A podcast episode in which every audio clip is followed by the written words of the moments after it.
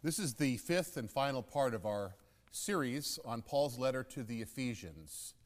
And uh, just to backtrack a little bit, in case some of you weren't here the first couple of weeks, uh, Paul went to the city of Ephesus, a big, thriving seaport, and he stayed there three years, which is longer than he ever stayed anywhere. And after he got kicked out of the synagogue, he rented a hall and he taught there every day, and people would come to listen to him. So the church, he built up quite a big church in Ephesus. And then he went on to other places. And then 10 years later, he's in jail in Rome. He's waiting his trial. And he thinks back uh, those people in Ephesus, and he writes this letter to them. And in the beginning of the letter, he reminds them of the great gift of grace that we're saved not by our own works, but we're saved by grace through faith. And then toward the end of the letter, the part that we're going to read, he gives them just such good practical advice on how to be a Christian, what it means to be a, a real Christian. And that's the section that we're going to read here today from chapter 4. So that we may no longer be children, tossed to and fro and carried about with every wind of doctrine, by the cunning of men, by their craftiness in deceitful wiles. Rather, speaking the truth in love, we are to grow up in every way into Him who is the head, into Christ, from whom the whole body, joined and knit together by every joint with which it is supplied, when each part is working properly, makes bodily growth and upbuilds itself in love. We'll save the Matthew passage for extra credit reading later on, okay? You can read that. I was overly ambitious thinking we would get to that this passage basically says this God wants us to grow up, to know the whole truth, and to tell it in love. To grow up, know the truth, and to tell it in love. That's what he's saying that we need to do. And the problem with this text is not that we don't understand it, we do. It's just hard to do. It's hard to grow up It's hard to be a mature person. You probably heard the story of the father who called out to his son in the morning, Time to get out of bed, time to go to school. The son said, I'm not going to school. I'm not going for three reasons. Nobody likes me, nobody listens to me, nobody cares about me. Father says, You got to go to school. You got to go for three reasons. They need you, you're important, and you're the principal.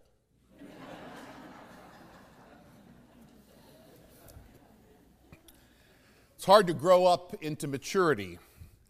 Some people feel like life is kind of backwards. You've heard the old saying of Oscar Wilde that youth is wasted on the young. So uh, it, there used to there was a movie uh, called The Curious Case of Benjamin Button. Brad Pitt was in it, and it's a story of a guy who was born old and he grows younger as time goes on. Robert Benson actually advocates that, thinks that the reverse way of living is perfect. He wrote this I think the life cycle is all backwards. You should die first, get that out of the way, then live 20 years in an old age home. You get kicked out when you're too young. You get a retirement gift and you go to work. You work 40 years until you're young enough to enjoy your retirement. You go to college until you're ready for high school. You go to grade school. You become a little child. You play. You have no responsibilities. You become a little baby. You go back into the womb. You spend your last nine months floating, and you finish off as a gleam in your parents' eye. You know, even though life is understood backwards, you have to live it forward. So, what does it mean to grow into the maturity that Paul dreams for them to have and for us to have? The first thing he warns about is don't swap your faith for fads. Don't swap your faith for the latest fad that's coming through. 2,000 years ago, the church, the early church, was very susceptible to outside influence, right? I mean, did you realize that when this letter was written to the Christians, the Gospels had not even been written yet? They didn't have books of the sayings of Jesus. They didn't even have the Gospels. So they were, they were young, the church was young, and, and he says, You don't want to get blown about by the winds of time. They was susceptible to the, the current reigning philosophies of the day Gnosticism, Platonism, Stoicism, the, the, the, the main philosophies of the day. And he doesn't want to get them polluted by these things. So he says, Don't get just whipped around by the latest fads that are out there the summer before I went to high school was the summer, the quote, summer of love, when all the hippies descended on San Francisco and that whole movement began. And um, even in boring Phoenix, we had hippies. We had hippies there, and um, that it exploded. And there was a there was a little splinter group, part of the uh, of that hippie group. There was a group called the Jesus Freaks, and I was a Jesus freak. What you had to do to be a Jesus freak was you had to grow your hair really long. You had to grow a beard. Some of us kept them. Um, you had to have bad looking jeans with holes in it, you know, sandals, and carry your Bible and have your Bible study out in the park. That's what you did to be a Jesus. It was a total fad.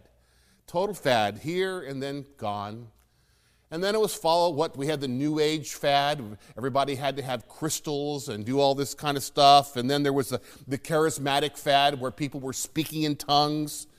There was the praise music fad where people traded in the great hymns of the church for little tiny songs that had three words and 11 verses that were endlessly repeated. Ditties that had the theological nourishment of a packet of sweet and low. Um, and so all of those were fads. And, and Paul says, don't, don't buy into fads. Just stay with the basics of the gospel. That's what all you need in life. Don't swap your faith for the emptiness of fads. And then we need to learn in our for spiritual maturity to live out of our mind. One of my favorite films is The Bucket List, where Edward, played by Jack Nicholson, and Carter, played by Morgan Freeman, are both diagnosed as terminally ill. They've got about a year to live. So they compile a list of all the things that they've always wanted to do before they kick the bucket the bucket list. And they set about doing those things. And in one scene, Edward and Carter are on their way to Europe in a private jet. Both men look out the window together. The stars, it's really one of God's good ones, Carter says. So you think a being of some sort did all this, Edward says? Carter says, Don't you don't? Referring to his illness, Edward replies, You mean, do I believe if I look up in the sky and promise this or that, that the biggie will make all of this go away? Meaning his cancer. Well, then 95% of the people on earth are wrong, Carter says. Edward smugly fires back. If life has taught me anything, it's that 95% of the people are always wrong. It's called faith, Carter says. So, what do you believe? Carter asks. I resist all beliefs. No Big Bang, no random universe. We live, we die, Edward says, and the wheels on the bus go round and round. But what if you're wrong? I'd love to be wrong. If I'm wrong, I win. Carter chuckles and says, I'm not sure it works like that. You know, Carter was smart. He knew that faith is caught and not taught. He knew that it was a choice. Some people get it, some people don't. Now, the really good news is this, though. If you make the wrong choice, and Paul tells us this in chapter 2 of Ephesians, we're saved by grace, not our own works. So if you make the wrong choice to ignore God in your life, the good news is that God still chooses you. You may not choose God, but that's not ultimately what matters. What matters is that God, through Christ, has chosen you and given you the gift of grace. God takes us away from nothing in this world and promises to go with us through everything, and in the end, to make something new right at the spot where we die. All of this, not because of how much we believe, but because of how much God believes in us. And then we need for spiritual maturity to get rid of false images of spiritual growth. Spiritual growth is handcrafted, it's not mass produced. A lot of people think there is just some general formula or blueprint for how growth happens. It's not true. What would feed a mouse would starve an elephant. What would grow an orchid would drown a cactus. We all have commonalities, but there are different ways that we express these things. We need to find the unique conditions that will enable us to grow spiritually. I've noticed this in, in looking at different Christians in terms of their spiritual growth. There are some people who are really good at being contemplative, meditative, about they're able to sit quietly and to pray and to meditate and, and do that kind of stuff, and they really grow and are nurtured by that. But I know a bunch of other Christians who have ADD, and they can't sit for five minutes. They're always getting up doing stuff. They're, they're going around, moving around, doing all this kind of stuff. Well, for them, their spirituality is one of action, of doing. For the contemplative, it's one of just being. Each person has their own way through their own personality to grow into spiritual maturity. It's not all the same. We don't have to all do it the same way. The other false image of spiritual growth is that we become a totally different person when we become a Christian. The myth of the 180 degrees change. One of the things I just love about Netflix is that I get to watch movies that I saw a long time ago, and when I watch them, it's like a new movie to me. I don't remember half of the movie, and so it's like a brand new thing. And so I recently got to watch a movie from 1983, Tender Mercies, with Robert Duvall, who plays a country western singer, one of my favorite characters. He's there, he's a country western singer. He gets married to this gal who has a 10 year old boy, and it's time for the boy to be baptized in the Baptist church, you know, by immersion there and doing that. And it turns out that Robert Duvall hasn't been baptized. So they decide they're going to do it together. They're both going to get baptized, and they do in this service.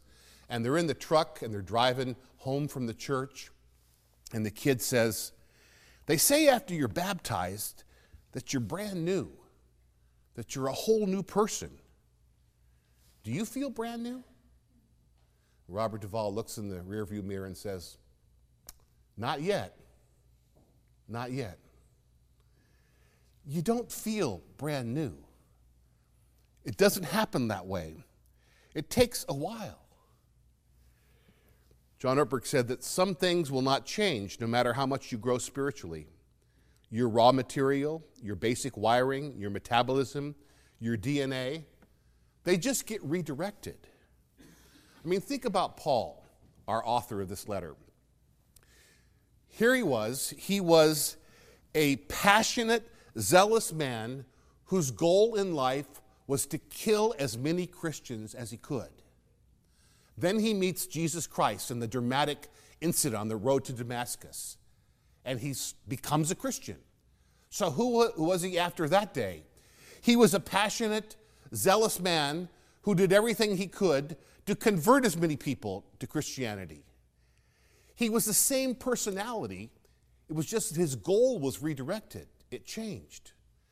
So, when you become a Christian, it doesn't change everything about your personality. You just have a different goal, a different place to put your energy. It's important to know that I read about a woman who kept a spiritual journal. She wrote down the things that she was struggling with. There were three main things in her life she was struggling with spiritually. She came back to that journal 10 years later, and when she read it, she realized that the same three things were the issues that she was still dealing with in her life. The good news is that when you were created, God didn't just say it was good, He said it was very, very good. The last thing that Paul says to us is you've got to learn how to speak the truth in love. Speak the truth in love. Because sometimes truth, when it's not wrapped in love, is pretty painful and difficult. I read the story of a couple by the name of Herman and Mary. Mary had in, inherited a bunch of money from her parents' estate. They bought a new car and they were driving in it. Mary said, You know, Herman, if it weren't for my money, we wouldn't have this new car. She said, You know, Herman, if it weren't for my money, we wouldn't be able to buy that new house. Later on, she said, Hey, you know, Herman, if it weren't for my money, we wouldn't have that flat screen TV in the entertainment center. So finally, exasperated, Herman said, You know, Mary, if it weren't for your money, I wouldn't be here either. now, that's the truth, but it's not wrapped in love, is it? We got to find a way to speak the truth in love. And it's hard because you, you don't want to sugarcoat things. But you always want to have the truth when you speak it. You don't want to have somebody left lying bleeding on the floor after you've told them the truth. You want it to be in love so they can hear it. That's the only way that they can hear it. You know, Richard Rohr says that one of the big myths of our culture is that marriage is the answer to people's problems. Instead, marriage reveals our problems. Marriage makes us aware of our need to grow of our need to forgive, our need to share, our need to die to ourselves. One of my favorite novelists died a few years back, John Updike. And one of the reasons I really like him is that, um, well, I like him because he was a Presbyterian. Uh, and he went to church. And so whenever he wrote about ministers or churches, it was dead on. And that's hard to do because most authors who aren't participating, they write about it, but it, it doesn't, doesn't ring true. But he always rang true with his characters in his novels like that. And uh, he, toward the very end of his life, he wrote a little essay, a little book called Self Consciousness, which were his essays on various aspects of his life. Uh, and one of them was on his faith. And here's what he said What small faith I have has given me what artistic courage I have. My theory was that God already knows everything and cannot be shocked. And so only truth is useful, only truth can be built upon. Remember this when you pray God already knows everything and cannot be shocked. So when you pray, you better tell the truth. Don't make up stuff. If you want a Ferrari, don't pray for a Toyota because it sounds better. God knows. So, you tell the truth. You tell the truth because only the truth is useful. But our job is to find some way to wrap it in love. You know, Jesus said, You shall know the truth, and the truth shall set you free. And the only way that people can know the truth is if we wrap it in enough love that they can actually hear the truth from us. Paul says, don't swap your faith for fads. Get rid of the false images of spiritual growth and speak the truth in love.